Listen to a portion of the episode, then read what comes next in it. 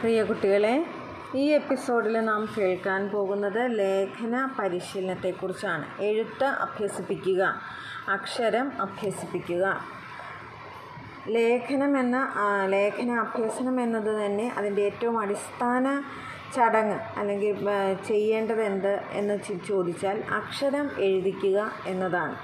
അക്ഷര രീതിക്ക് അക്ഷരമെഴുത്ത് രീതിക്ക് ആദ്യകാലങ്ങളിൽ സ്വരാക്ഷരങ്ങൾ ആയിൽ നിന്ന് തുടങ്ങി അക്ഷര പരിശീലനം നൽകുന്ന ഒരു രീതിയായിരുന്നു എങ്കിൽ അതാണ് എഴുത്താശാന്മാർ അനുവർത്തിച്ചിരുന്ന രീതിയെങ്കിൽ ഇന്ന് മനഃശാസ്ത്രപരമായ രീതിയിൽ ഏറ്റവും എളുപ്പമുള്ള അക്ഷരങ്ങൾ ആദ്യം എഴുതിക്കുക എന്നുള്ള രീതിയിലേക്ക് മാറിയിട്ടുണ്ട്. ഇതുപോലെ നല്ല കയ്യക്ഷരങ്ങൾ തന്നെ നല്ല കയ്യക്ഷര സ്വഭാവത്തിന്റെയും ശരിയായ വിദ്യാഭ്യാസത്തിന്റെയും ഒക്കെ ലക്ഷണങ്ങളായി കരുതപ്പെടുന്ന കാലഘട്ടമാണ് ഇപ്പോഴും മുൻപും നാം കണ്ടിട്ടുള്ളത്.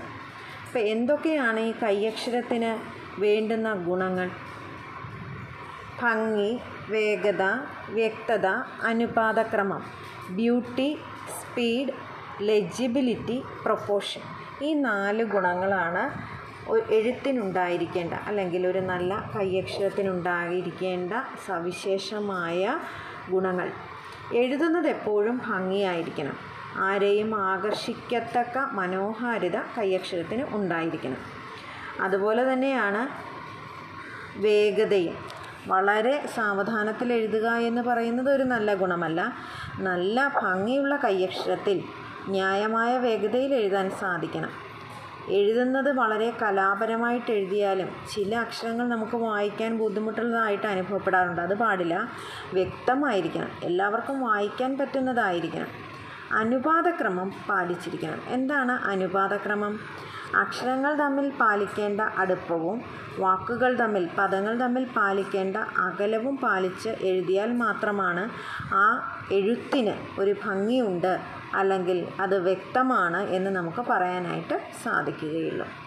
ഇനി നാം ചിന്തിക്കുന്നത് ഈ എഴുത്ത് പരിശീലിപ്പിക്കുമ്പോൾ എന്താണ് കരചലനത്തിന്റെ പ്രാധാന്യം? കൈകളുടെ ചലനം പേശികളുടെ ചലനം. ആ പേശികളുടെ ചലനം സാധിക്കുന്നതിന് നല്ല അക്ഷരവടിവോടുകൂടി എഴുതുന്നതിനും അക്ഷരമെഴുത്തിന് വിവിധ രീതികൾ അനുവർത്തിക്കാറുണ്ട്. ആദ്യ കാലഘട്ടങ്ങളിൽ മണലിൽ എഴുതിയാണ് കുട്ടികളെ പരിശീലിപ്പിച്ചിരിക്കുന്നത്. ആദ്യ എഴുത്താശാന്മാരുടെ സംവിധാനത്തിലും മോണ്ടിസോറി രീതിയിലുമെല്ലാം കൈകൾ കൊണ്ട് മണലിൽ എഴുതുന്നു. മണലിൽ എഴുതുന്നത് കൊണ്ട് നമ്മുടെ സ്പർശനേന്ദ്രിയത്തിന്റെ പ്രവർത്തനം സാധ്യതമാകുന്നു. പേശികൾക്ക് നമുക്ക് നല്ല ആയാസം കിട്ടുന്നു. അതുവഴി നല്ല കൈയക്ഷരത്തിൽ എഴുതാനായിട്ട് കുട്ടികൾക്ക് സാധിക്കുന്നു. അതുപോലെ തന്നെയാണ് ബോർഡിൽ എഴുതുന്നത്. പരുപരുത്ത പ്രതലങ്ങളിൽ എഴുതുമ്പോഴാണ് നമുക്ക് പേശികൾക്ക് അയവ് കിട്ടുക. ആ പേശികൾക്ക് അയവ് കിട്ടുമ്പോഴാണ് നല്ല അക്ഷരത്തിൽ എഴുതാനായിട്ട് കുട്ടികൾക്ക് സാധിക്കുന്നത്. അപ്പം മണലിലെഴുത്ത് ബോർഡിലെഴുത്ത് സ്ലേറ്റിലെഴുത്ത് എന്നിങ്ങനെ ഒരു ക്രമം മുൻകാലങ്ങളിൽ പാലിച്ചിരുന്നു. എന്നാൽ ഇന്ന് സ്കൂളുകളിൽ ഈ രീതികൾ അനുവർത്തിക്കുന്നതായി കാണുന്നില്ല. കടലാസിലെഴുത്ത് കോപ്പി എഴുത്ത് കോപ്പി എഴുത്തും ഇന്ന് സ്കൂളുകളിൽ നിന്ന് ഇല്ലാതായിരിക്കുന്നു. ഈ കോപ്പി എഴുതലൊക്കെ വളരെ അക്ഷര വ്യക്തതയ്ക്ക് വളരെ ഗുണം ചെയ്തിരുന്നു. പകർത്തി എഴുത്ത് അപ്പോൾ അക്ഷരമെഴുത്തിന്റെ വിവിധ രീതികൾ ക്രമത്തിൽ നമ്മൾ മുൻകാലങ്ങളിൽ അനുവർത്തിച്ചിരുന്നത് മണലിലെഴുത്ത് ബോർഡിലെഴുത്ത് സ്ലേറ്റിലെഴുത്ത് കടലാസിലെഴുത്ത് കോപ്പി എഴുത്ത് പകർത്തി എഴുത്ത് ഇങ്ങനെയൊക്കെ ആയിരുന്നു. ഈ രീതികൾ ഇപ്പോഴും നമ്മൾ തുടരുകയാണെങ്കിൽ നല്ല കക്ഷ കയ്യക്ഷരങ്ങൾ കുട്ടികൾക്ക് ഉണ്ടാകാനായിട്ട് ഇടയാകും. ഇനി എഴുത്ത് അഭ്യസിപ്പിക്കാനുള്ള ചില രീതികൾ അനുവർത്തിച്ച് അനുവർത്തിക്കാവുന്ന ചില രീതികളാണ് അക്ഷര നിർമ്മാണവും അക്ഷര പരിവർത്തനങ്ങൾ. അക്ഷരങ്ങളുടെ അംശം കൊടുക്കുക. ഒരക്ഷരം പൂർണമായിട്ടല്ല അക്ഷരങ്ങളുടെ പല ഭാഗങ്ങൾ കൊടുത്ത് അക്ഷരങ്ങൾ നിർമ്മിക്കാനായിട്ട് കുട്ടികളോട് ആവശ്യപ്പെടാം. വഞ്ചാടിക്കുരു കുന്നിക്കുരു മുത്തുകൾ എന്നിവയെല്ലാം കൊണ്ട് ഈ അക്ഷരങ്ങൾ നിർമ്മിക്കാവുന്നതാണ്. ഇതിനെയാണ് അക്ഷര നിർമ്മാണം എന്ന് പറയുക. അക്ഷര പരിവർത്തനം എന്നതുകൊണ്ട് ഉദ്ദേശിക്കുന്നത് ഒരക്ഷരം കൊടുത്തിട്ട് അതിനെ മറ്റൊരക്ഷരമാക്കി മാറ്റാനായിട്ട് കുട്ടിയോട് പറയുകയാണ് ചെയ്യുന്നത്.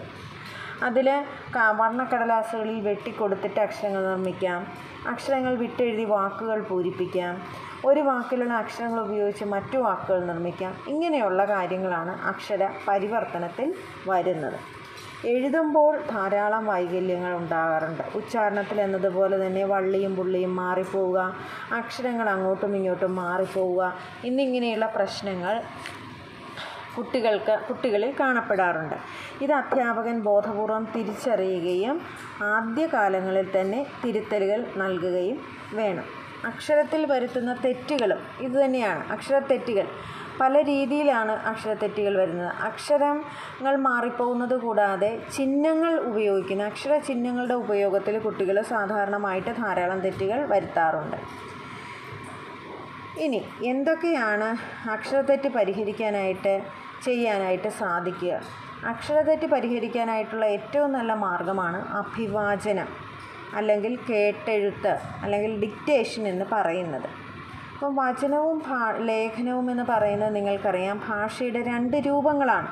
ഒന്ന് ശ്രാവ്യ ശ്രാവ്യ രൂപവും മറ്റേത് ദൃശ്യരൂപവും. അപ്പോൾ ഇത് കേട്ട് കേട്ടെഴുതുക. ശ്രാവ്യമായ രൂപം കേട്ടിട്ട് അത് ദൃശ്യമാക്കി മാറ്റുക എന്ന് പറയുന്ന പ്രക്രിയയാണ് അഭിവാചനത്തിൽ നടക്കുന്നത്. അഭിവാചനം കേട്ടെഴുത്ത് നിരന്തരം നടത്തുന്നത് മൂലം അക്ഷരത്തെറ്റുകൾ ഒഴിവാക്കാനായിട്ട് സാധിക്കും. എന്ന് മാത്രമല്ല കുട്ടിയുടെ പദാവലി വികസിപ്പിക്കുന്നതിനും അഭിവാചനം സഹായകമാണ്. അപ്പോൾ അക്ഷരത്തെറ്റ് കുറയ്ക്കുന്നതിന് അധ്യാപകന് സ്വീകരിക്കാവുന്ന ഒരു മാർഗമാണ് അഭിവാചനം.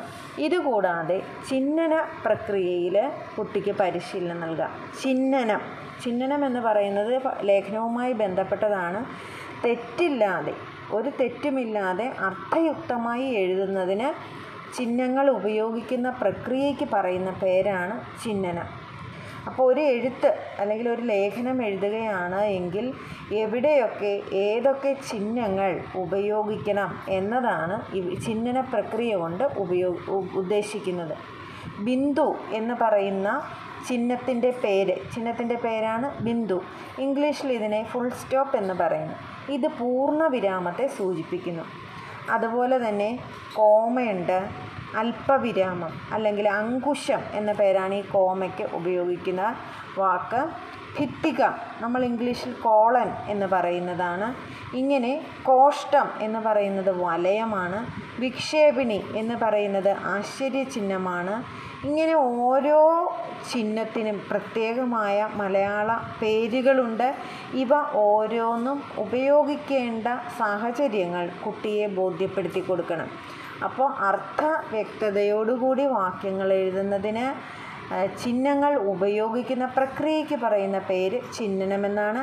ഈ ചിഹ്നന പ്രക്രിയയിൽ കുട്ടിയെ സഹായിച്ച് ആ ചിഹ്നന പ്രക്രിയ എങ്ങനെ നടത്തണം എന്ന് കുട്ടിക്ക് മനസ്സിലാക്കി കൊടുക്കുക എന്ന് പറയുന്നത് ലേഖന പരിശീലനത്തിന്റെ ഒരു പ്രധാന ഭാഗമാണ് എന്ന് അറിയേണ്ടതുണ്ട്.